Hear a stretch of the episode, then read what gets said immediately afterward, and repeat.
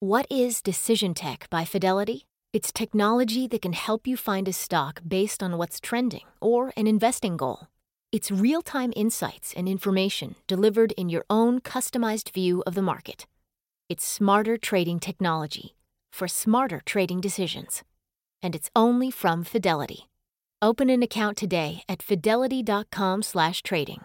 Fidelity Brokerage Services LLC, member NYSE SIPC. My mission is simple to make you money. I'm here to level the playing field for all investors. There's always a bull market somewhere, and I promise to help you find it. Mad Money starts now. Hey, I'm Cramer. Welcome to Mad Money. Welcome to Cramerica. Other people want to make friends. I'm just trying to make you some money. My job is not just to entertain, but to educate and teach you. So call me at 1 800 743 CNBC or tweet me at Jim Cramer. Welcome to the end of October. Wow, at the end of October, we got a million reasons to sell, sell, sell, sell, sell, sell. and not a lot of reasons Buy, to buy, buy, buy, buy, buy, buy. which is why this market is so darn choppy. Dow slipping 127 points today. S&P lost 0.43%, but the Nasdaq gained 0.26%. This is the time of year when a huge percentage of mutual funds like to dump their losers so they won't look like idiots when they have to disclose their holdings.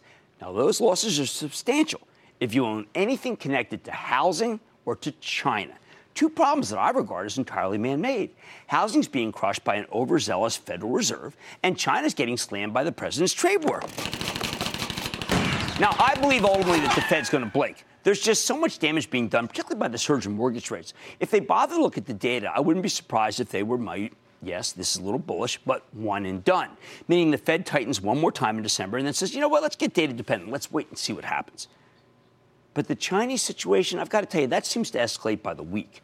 We've gone from tiff to skirmish to outright economic warfare against China, with the president's chief economic advisor, my old partner Larry Kudlow, now telling the Financial Times that China's intransigence on trade is so harsh that he's never seen anything like it. As Kudlow explains, the problem with the story is that they don't respond. Nothing, nada. He went on to say that our detailed list of asks basically hasn't changed for five or six months. So then you have to ask, why hasn't there been any progress? Kudlow says it's really the president and the Chinese Communist Party. They have to make a decision, and so far they have not, or they have made a decision not to do anything. Wow. Of course, you could argue that this is just tough talk ahead of potential negotiations.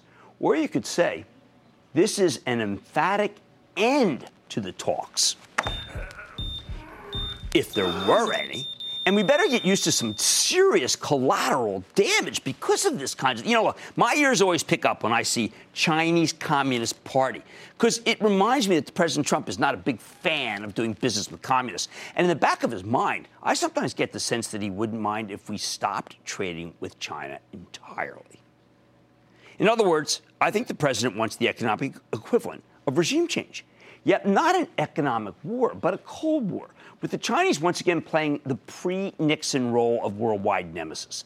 Needless to say, that is not what Wall Street wants to see. So, which stocks have been hammered and which ones could potentially have more downside?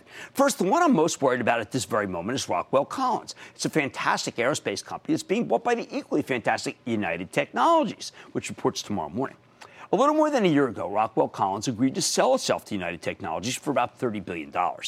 It's really the last standalone maker of aircraft components of any size, of any scale. If the deal closes, it could allow United Technologies to break itself up into three separate companies Otis Elevators, a, climate controls business, and aerospace, which includes the gem that is Pratt & Whitney. Remember, we visited them a couple years ago. Really terrific company.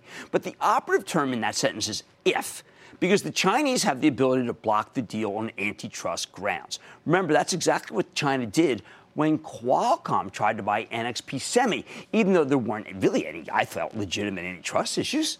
Rockwell Collins had high hopes that this deal might close by the end of September. So did United Technologies, which is why Rockwell Collins' stock shot up to 142. And that was up from 106 when we first got wind of the acquisition last year. But China hasn't approved it yet. And the stock has shed a quick 12 points, indicating that there's a tremendous amount of angst among the arbitrage community that are in this deal. Makes sense. In the wake of the failed Qualcomm NXP uh, deal, get this NXP stock plunged from $127.50 where the deal was supposed to close. Well, it, it never got to right to there, about 127 all the way down to $76. Oh, man. With most of that weakness coming because China blocked Qualcomm from acquiring them. I don't think Rockwell Collins will fall that hard, but I've got to tell you, it will not be a picnic. At the same time, United Technologies is taking on the chin because of the holdup and this transaction. And as long as the Chinese drag their feet, it makes the company's eventual breakup less likely. That's unfortunate, as the breakup would unlock so much value, and Greg Hayes is doing such a good job. He's the CEO. Now, if China decides to play ball, it would be the easiest thing in the world for them to approve this deal, kind of as a show of good faith. Lots of smart people are betting they'll do precisely that because there's no good reason, no justification to block this transaction except to use it as a bargaining chip in the trade war. But we thought the deal would be closed four weeks ago, so the consternation, I'm calling it legitimate. What else? How about Micron? Here's a commodity semiconductor company that gets about half of its sales from China. Right now, Micron trades at just less than four times earnings. Wait a second. That insanely low priced earnings multiple tells you that people are very worried that the company won't be able to make its numbers.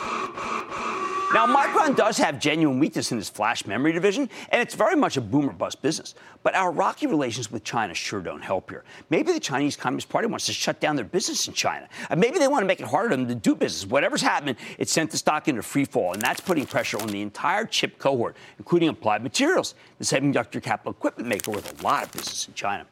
Some stocks get clocked at the mere mention of China. VF Corp, the fabulous apparel company uh, behind Vans and North Face, coughed up the, the, that it sources 11% of its merchandise from China last week, and the stock immediately lost 10% of its value on Friday, even though the company reported a pretty solid quarter. More on that later.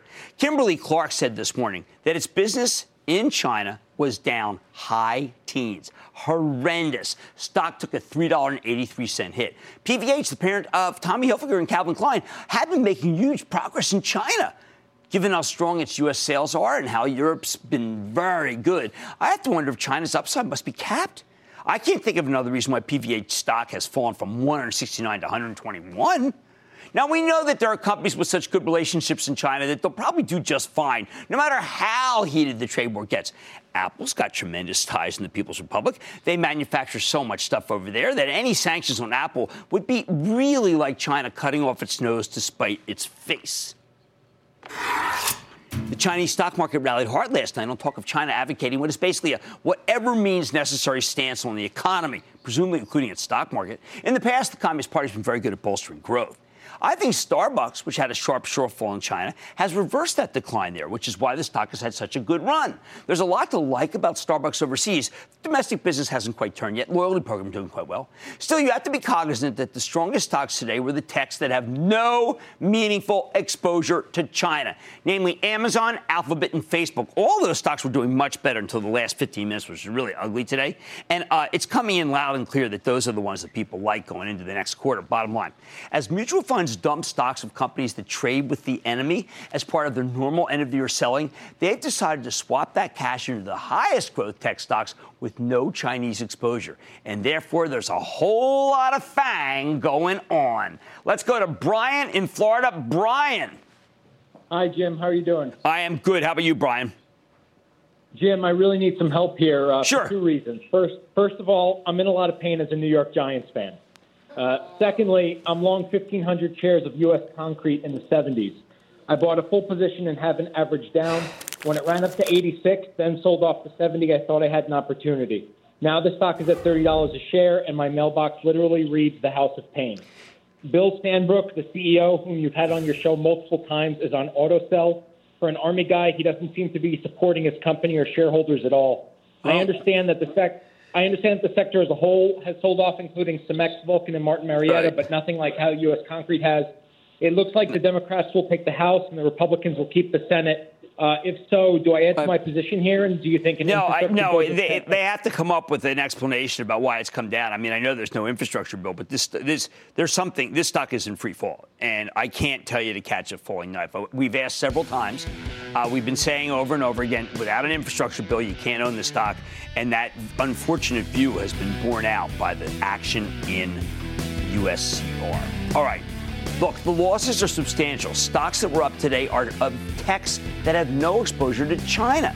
And that's a whole lot of FANG going on. Oh, man, Money tonight. Trouble in Toyland. Hasbro took a tumble today as it's still working through the Toys R Us demise. I'm sitting down with the CEO after earnings to see what it means for the toy maker. Then, the parent company of Vans and North Face reported better than expected earnings the stock still took a hit. I'm going to break down this intriguing move. And even though the stock market might seem a lot less welcoming over the past few weeks, there's still some opportunities to be had. I'm going off the charts to see if it's time to buy in one of the most unlikely places. So stay with Cramer. Don't miss a second of Mad Money. Follow at Jim Cramer on Twitter. Have a question? Tweet Cramer. Hashtag mad tweets. Send Jim an email to madmoney at cnbc.com or give us a call at 1 800 743 CNBC. Miss something? Head to madmoney.cnbc.com. What is Decision Tech by Fidelity? It's technology that can help you find a stock based on what's trending or an investing goal. It's real time insights and information delivered in your own customized view of the market. It's smarter trading technology for smarter trading decisions. And it's only from Fidelity. Open an account today at fidelity.com/trading. Fidelity Brokerage Services LLC, member NYSE SIPC.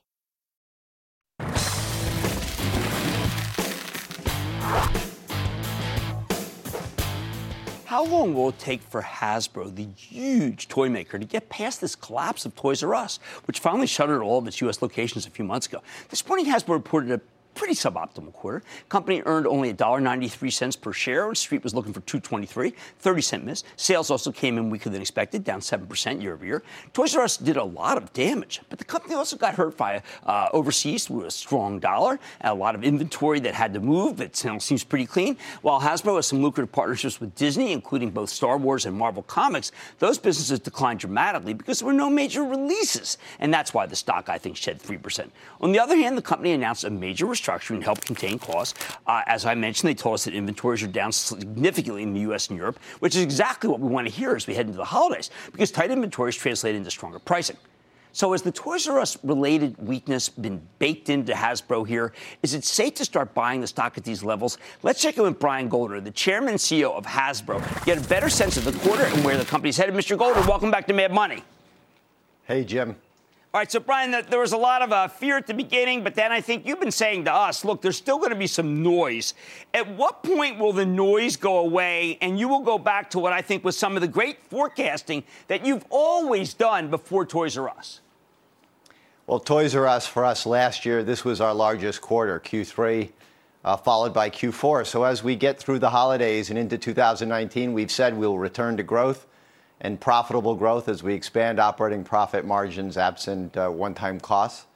And uh, again, as we go forward, we'll be beyond the Toys R Us issue. So it, had to get through 2018. Okay, so let's talk about some of the things that are going to uh, that really stood out because I think that everyone knows about the negatives already. But we'll go we'll go back. Play-Doh, something good with Play-Doh. Yeah, Play-Doh has uh, grown quite well. In fact, uh, using a lot of social media listening and scraping, we're really looking at how the audience is playing with the brand. It gives us a lot of insight, and we move very quickly. It's a brand that's expanded across this expanded channel strategy that we're employing, so all kinds of retailers can get involved in that creative product, and it also goes global. So we have a, a team leading the innovation here, and we're very excited about where we go with a brand like this. Okay, also, I mean, when you say that the inventories are lean, I really want people to understand there have been a lot of what uh, toys so called in the channel. It looks like, I know you can't just say, listen, we're done with Toys R Us, but things are better than they were uh, three months ago. Oh, no question. In fact, in the U.S., our retail uh, inventories are down 17%. In Europe, our in- retail inventories are down more than 20%. And really, uh, the next quarter is the last quarter where Toys R Us has a meaningful impact We're waiting for some resolution to Toys R Us Asia as the two partners work out a new arrangement in China.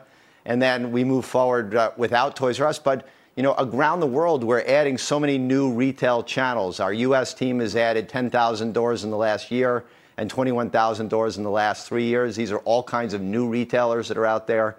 We're shipping all kinds of new product based on a product development strategy that allows us to make great product at every price point for any consumer. And that's where we're going this holiday season, is with a lot of new kinds of retailers as, uh, as we continue to build the business and they want to capture the share that Toys R Us left behind. Now, do we have to be concerned? Uh, we're a little bit, uh, let's just say we're flummoxed by when companies source a lot in China, whether there's big issues up ahead. How do you feel? Uh, can you give us some comfort that China is not a terrible place to have toys made? Well, first and foremost, we also produce 25% of the revenues we do in the United States in the United States. We just brought Play Doh production back to the U.S. Uh, overall, we produce about 70% of our product in China, but we've been moving production out of China. In fact, in the next two years, we should be down to about 60% out of China. And I thus far have heard in working with the administration that we are being a good actor and a good player, and we expect that the business will be um, uh, fine coming out of China. Uh, go forward, we don't expect to see any major tariff situation. All right, that's good to know. Now, partner brands declined 37%. Is that just, just a kind of a, a just a hole in, in the lineup because nothing new was introduced? Well, we do have year over year. We're just comparing to a year ago. We had uh, the uh, Star Wars movie. We also had a lot of entertainment around Disney Princess, uh, Beauty and the Beast, Moana, and other brands in uh, the Princess and Frozen lineup. So you're just comparing year on year that you don't have those entertainment initiatives this year. Okay, now I went on. Uh, uh, I googled uh, Transformers Bumblebee. It sent me right to Amazon, and it was basically it looked like an Amazon product, so to speak, but it's yours. Now, do you make good money when I buy something on Amazon like that? Absolutely. Our cost of business with Amazon and other retailers is quite good, and we're very agnostic about how we grow. I'm glad to see that you went online, and what we're doing increasingly as we become more modern and agile as a toy and game company and a modern play company is we're doing those shoppable social pieces of content. So when you go online, you find a product or you might find a short video, you can click right on that video and buy the product at your favorite retailer in one or two clicks. Now, I want to be sure that people understand that you've become very much an entertainment company. One of the ways I look at that is when I look at what you guys are doing with uh, Fortnite uh, what you're doing, you know, Frank, Overwatch. I, I, mean, if you could speak to that, people will understand this is not the Hasbro that we had five years ago. As much as I liked it then, this is better. Well, we're first launching a Monopoly Fortnite. Uh, thus far, it was the number one new item in the games category just in the first week of the fourth quarter. And then for the spring, we have Nerf Overwatch coming, where you get to play the game for real, live, uh, obviously making great blasters and role play so you can play as your favorite character. And then that will follow with Nerf Fortnite, which comes both uh, in the first half of 2019. So it's very exciting. You get to jump out of the game and play for real. Well, I mean, to people, it got lost. I mean, a lot of people, when I was listening to the conference call, I mean, to me, this was the most pertinent thing because well, I've seen what it's done to Activision Blizzard. Obviously, we know Take Two with Strauss Zelnick. Uh, no one puts Hasbro in that category. After I read this conference call, I started thinking that you should be considered as part of that group. Well, in particular, as you look at what we're doing with Magic the Gathering and our new Arena product, which has gone into open beta, what we're really offering that audience and that consumer and that gamer is the opportunity to play in a digital space. We built that product ourselves. We're publishing it uh, in open beta. It's really exceeding all our expectations. We're getting great feedback from our gamers, and uh, we'll roll to an official launch early in 2019. And as we go forward, you're going to see a suite of mobile and PC based games for Magic the Gathering, as well as Dungeons and Dragons. And Wizards of the Coast is really activating our, our whole activity in that space. And the other thing about Magic the Gathering that's fantastic is it's been a competitive card game for so many years and a tournament based game. And that allows us to go into esports. It really gives us an opportunity. And you'll see an announcement from us shortly talking about how we're going to enter into esports in a major way. All right, that is excellent. I know the stock acted much better than I think a lot of people thought it would. That's because a lot of us knew that it was going to be a tough quarter, quarter, but better things are ahead. Thank you, Brian Goldner, Chairman CEO of Hasbro. Great to see you, sir. Thanks, Jim. Look, I remain convinced this is the best. It really, it's the only one left in the whole darn thing. I think Mattel's got real issues. Hasbro got great balance sheet, got a great future for 2019. Mad Money's back into it.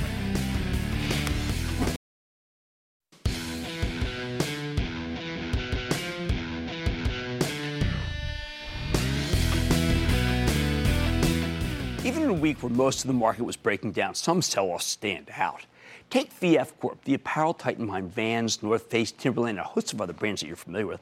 This is a company I adore with a stock that I've recommended repeatedly over the years. So when VF Corp reported on Friday and the stock went into free fall, plunging nearly 11% in a single day, you better believe I took notice. First of all, before we do anything else, I need to eat some crow here. While I told you to expect that the stock might come under pressure in my game plan the week before, uh, I didn't expect a meltdown like this. However, I think the market made a big mistake here. At the end of an emotional, panic filled week, investors saw an imperfect quarter from VF Corp, so they decided to shoot first and ask questions later. But because they dumped a high quality stock, I think you're now getting a chance to buy it at a huge discount to where it deserves to be trading. I'm not saying that everything was right. Hear me out, but I think it's too low. So to help you understand what's happened here, I want to put VF Corp under the microscope. Before we get to the quarter, though, you need to remember why we like the stock so much in the first place. Last month, we did a deep dive into VF Corp where I explained that there are two big things happening here. First, the company's spinning off its slower grow, growing denim business early next year. And second, once that happens, VF will be a much more focused company with an incredible lifestyle brand. And that brand is known as Vans. They've taken what was once a niche sneaker brand for us, skateboarders, turned into a turbocharged growth story, maybe one of the best out there. That's why we like VF Corp. When I recommended the stock a month ago, I told you to be prepared to buy it in a weakness. Granted, I, I didn't expect this much weakness, but there's no doubt that the long-awaited pullback has indeed arrived. So what happened to crush the stock on v- uh, Friday? Did VF Corp report a big sales and earnings miss? Did they slash guidance? No. Not at all. In fact, if you look at the headline numbers, it's really complicated. But if you look at the headline numbers, there was a lot to like about VF Corp. Their revenue from continuing operations came in higher than expected, up 15% year over year. Organic revenue was uh, up 6%. While the company's gross margins, what it makes after cost of uh, goods sold, was flat for the quarter, it did increase by 70 basis points on an organic basis, meaning without the impact of acquisitions. As for the earnings, VF Corp made a buck 43 per share. Wall Street was only looking for a buck 33. So far, so good, right? How about the guidance? Well, VF Corp actually raised its full year revenue forecast slightly, and they tightened their earnings forecast. Both numbers were pretty much in line with expectations. So, so far, we got a good opportunity to buy, right? We got a good one. Right, what about the individual brands? Right, the two largest Vans, which we told you we really like, and North Face. Well, Vans is up 26%. That's spectacular. Uh, North, uh, the uh, North Face up 5%. More on that in a second. Uh, Timberland was down 2%. Not great. Wrangler and Lee, the two big jeans company that I'm so worried about, but I'm glad that they're leaving. Let's call them awful, okay? Wrangler down 5. Lee down 9. But remember, VF Corp is spinning off this stuff. It's going away. Yeah, and that's going to happen early next year, precisely because they don't want to be in the denim business anymore. And they're moving to Denver. They're really trying to break away from this old image, okay? Oh, and VF Corp's direct to consumer business is booming. It's up 19% year over year, fueled by a red hot digital division, which grew by 48%. That's a great number. We love it when apparel makers cut out that middleman because the margins on those online sales are much higher than the margins when they sell their merchandise to a department store. If you're thinking those numbers sound pretty good and scratching your head about why the heck VF Corp stock crumbled on Friday, I do not blame you. It's one of the mysteries of our business. It's so confusing, drives people away. Let's explain things. The darn thing opened down 3.6%. Then it got worse as the session went on, ultimately finishing down 10.7%. Someone went out of this stock real bad. Three weeks ago, this was a $93 stock. Now it's a 77. So what went wrong? First and foremost, VF Corp was a victim of great expectations, Dickensian issue here.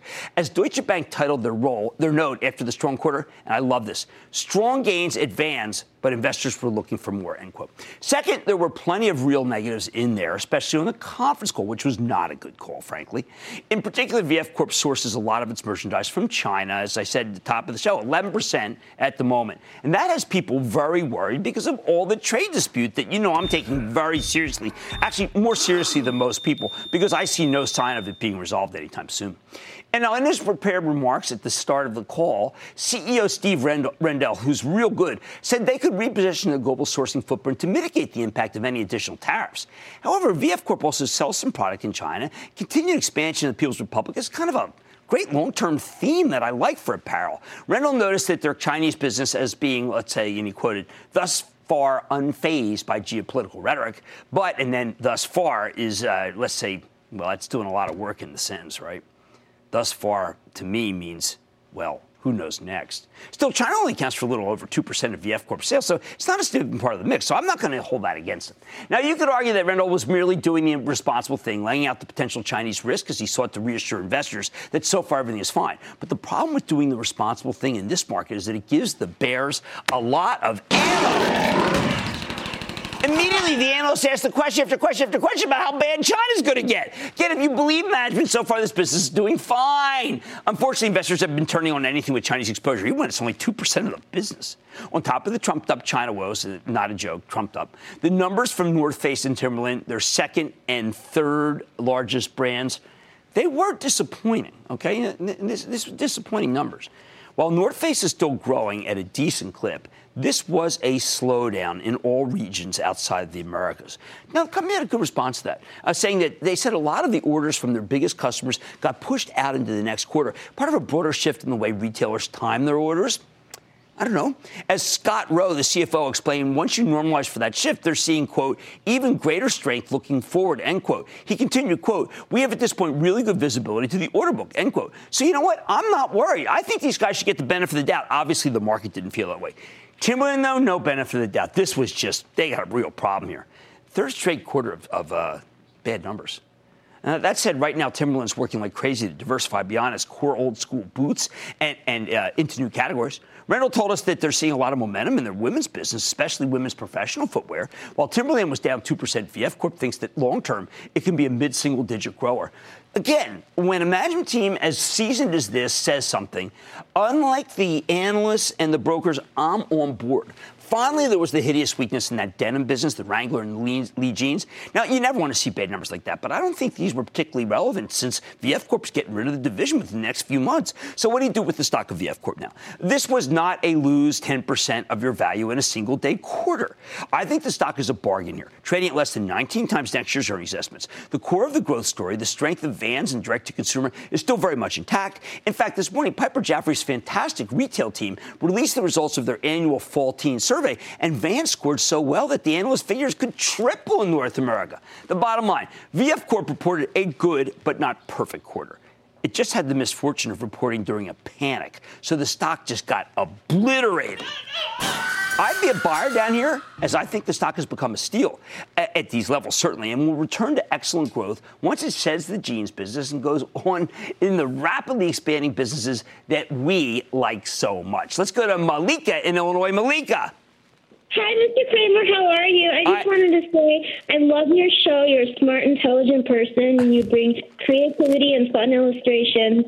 And regarding your talk about the market, Thank um, you. my question is: I just got into investing a little over a year ago. I'm 35 years old, and most of the stock choices I have are retail in the okay. beauty and skincare and cosmetics. Okay. And my question is um, what are your thoughts regarding Ralph Lauren? I know due to the up and down of the market, last week I had 500 shares and I sold 250, and like today it went up like four dollars and uh, 53 cents. So what's your recommendation? Uh, I, I, think this is one you really can't look at every day because it trades so crazily. But the up four is a lot better than I think this is now a very well run company. I always thought Mr. Lauren was just absolutely terrific, but this new CEO is just great. I want you, I want you to hold on to that stock. I think it's terrific. All right, let's go to Jim in South Carolina. Jim. Booyah, Cramer. Jim from South Carolina here. All right, my what's question, up? My, my question is with the massive decline of Stitch Fix of 50% in the last 30 days, yeah. Is there any chance for recovery back to the 50 level, or should I sell? No, I, I, will tell you, I really respect and like Katrina Lake, but that was not a good quarter.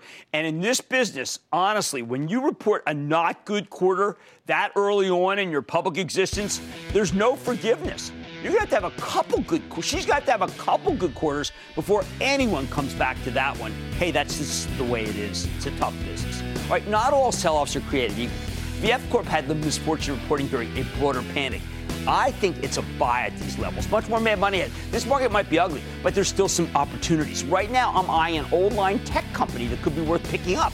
I'll reveal the name when I tackle the technicals. Then ignore at your own risk. Stocks are trying to tell us something, and J Powell really doesn't want to hear it. I'll tell you why it's got me shook.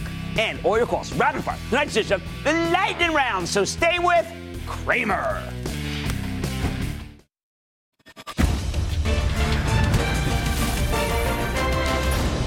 Tomorrow, kick off the trading day with Squawk on the Street.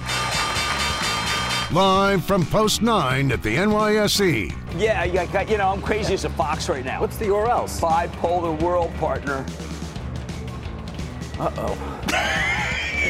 That's a ton of information. It all starts at 9 a.m. Eastern.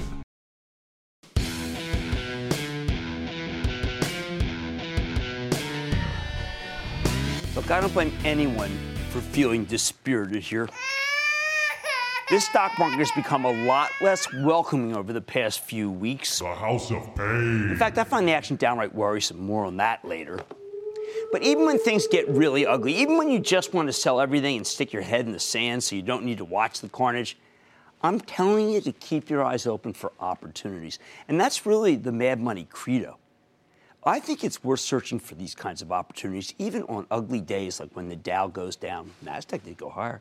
Granted, it requires a lot of intestinal fortitude to hold your nose and to buy something here. A lot of times I want to put some hot sauce in the names I want to buy. Maybe I like them more.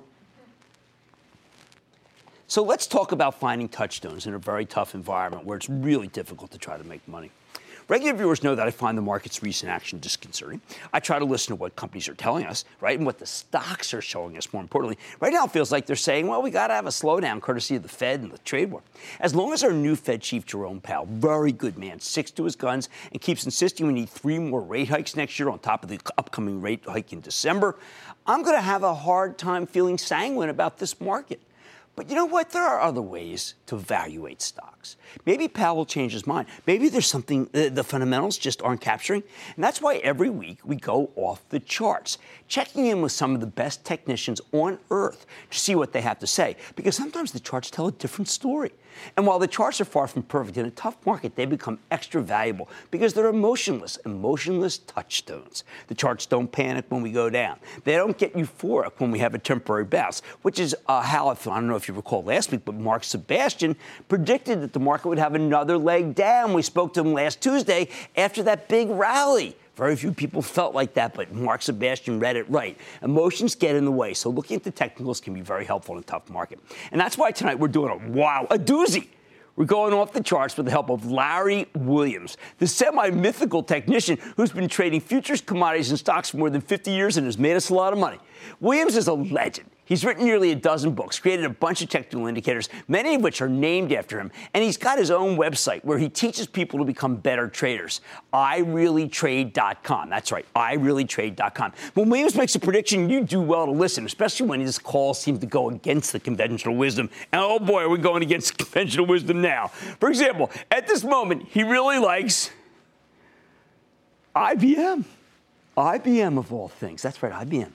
He thinks it's poised to rally here, even though the stock has been a total house of pain. Remember, IBM just reported last week, okay? And the results were widely viewed as being very disappointing. The company spent years trying to embrace new, faster growing businesses, hey, uh, the cloud, uh, Watson, artificial intelligence, and the hope that this would offset the long term decline of the old IBM, what we call the incumbent IBM.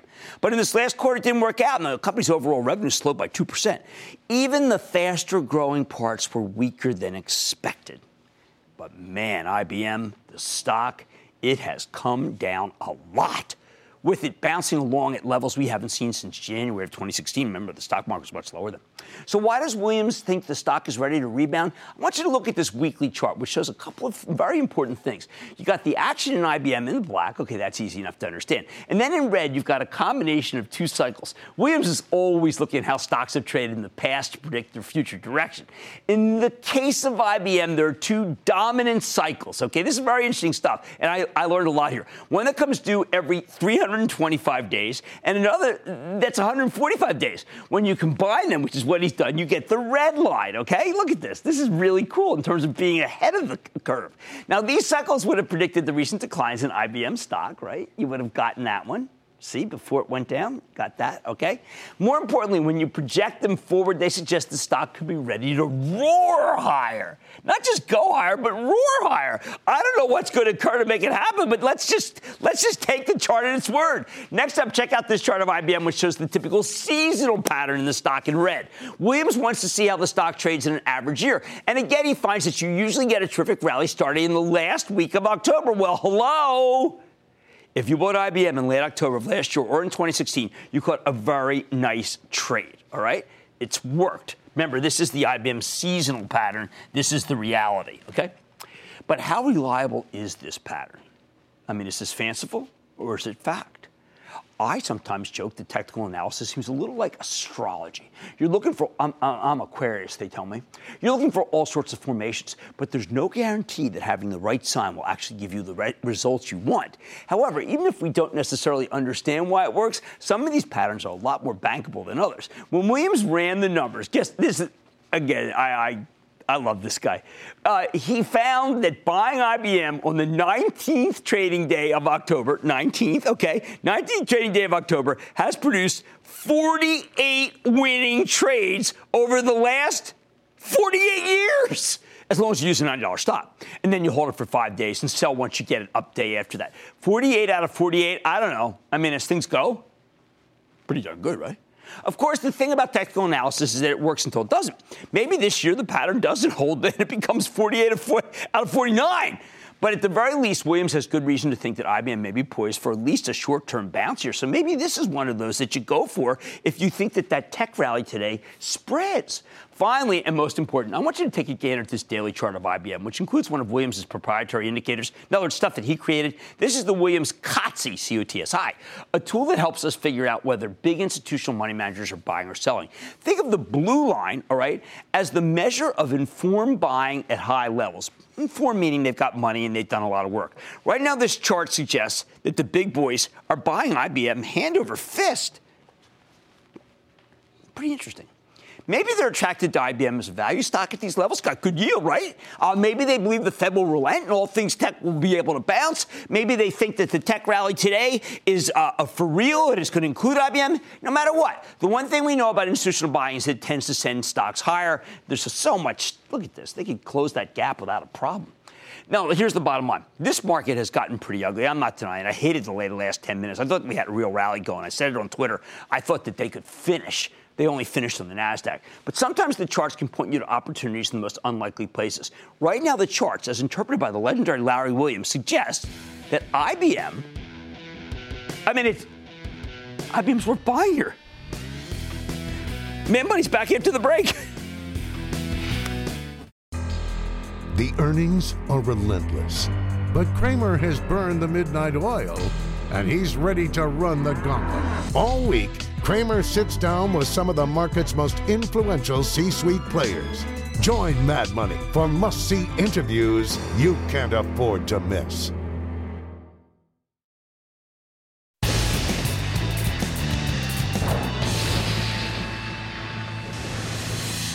It is time. It's the round. And then the lightning round is over. Are you ready, Ski Daddy? Time for the lightning round. Because I'm start with uh, Giorgio in Illinois. Giorgio. Booyah, Mr. Cramer. Sweet. I'm a young investor, and I would like to thank you for all that you do for us. It is truly appreciated. Ah, you're very kind. Thank you very much. With tech stock volatility up and down and earnings just a few weeks away, and its recent partnership with Zoom Video, is Dropbox currently a buy? I think Dropbox seems to have settled down to a level where I think a lot of people feel comfortable with it. It's, it's doing quite well. When we sat down with the company, we felt pretty good about it. The stock just kept going lower. I think it's trying to bottom here. Let's go to David in Texas. David. Booyah, Professor. First time caller. Oh, excellent. Good to have first timers. What's going on? I am calling about ticker JKHY. We did, a, we did a piece about this saying it is definitely, you know, it's one of the great fintech companies nobody's ever heard of. I like it. Let's go to Neil in Georgia. Neil. Hey, Jim. Nice to talk to you. Roll Tide. Oh, yeah. Oh, man. You could beat a lot of NFL teams. What's up? Okay. Uh, my company is the Trade Desk. Oh man, this one's hot as a pistol. But you know what? The market has turned on big momentum stocks. I will say it's diverging from the comp. The, the business is great, but the stock could be under pressure because of so many tough things that are going on in the Nasdaq right now. Let's go to Pete in Maine. Pete. Hey, Jim. Booyah from the great state of Maine. It's an ah. honor and a privilege to speak with you ah, today. Oh, same. What's up? I have a question for you. I acquired myself, I bought myself some Albemarle at 95 last April, and uh, it's been hovering there, a little up, a little down. Yeah. Uh, is, that, is that a stock I should keep riding? Yeah, no, no, it's a great opportunity. It's got, uh, there's just a lot of good chemicals within that one, and it's held up much better than everybody else. Uh, let's go to Joe in New York. Joe. Booyah, Jim. Booyah. This is Joe from Long Island. All right. My stock tonight is Cloudera. I've been a holder since the IPO. Cloudera announced the merger with Hortonworks a few weeks back. Uh, I thought it was a great merger. They've been beating each the other's heads in. They've been going at it tooth and uh, tooth and nail. Now, now there's actual chance for uh, the combined company thinks going to make a lot of money. I like the acquisition very much. Let's go to uh, Jig in New York. Jig. Booyah, Mr. Cramer. Booyah. Thank you for all you do.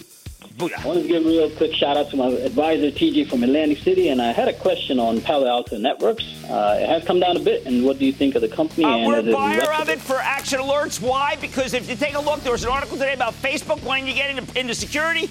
I think everybody wants to get into security, and Palo Alto's the best. The chart's bad enough for already. Although, Matt Horween, thank you for telling me the chart was terrible. Wow. And that, ladies and gentlemen, conclusion of the Lightning Round. The Lightning Round is sponsored by TD Ameritrade.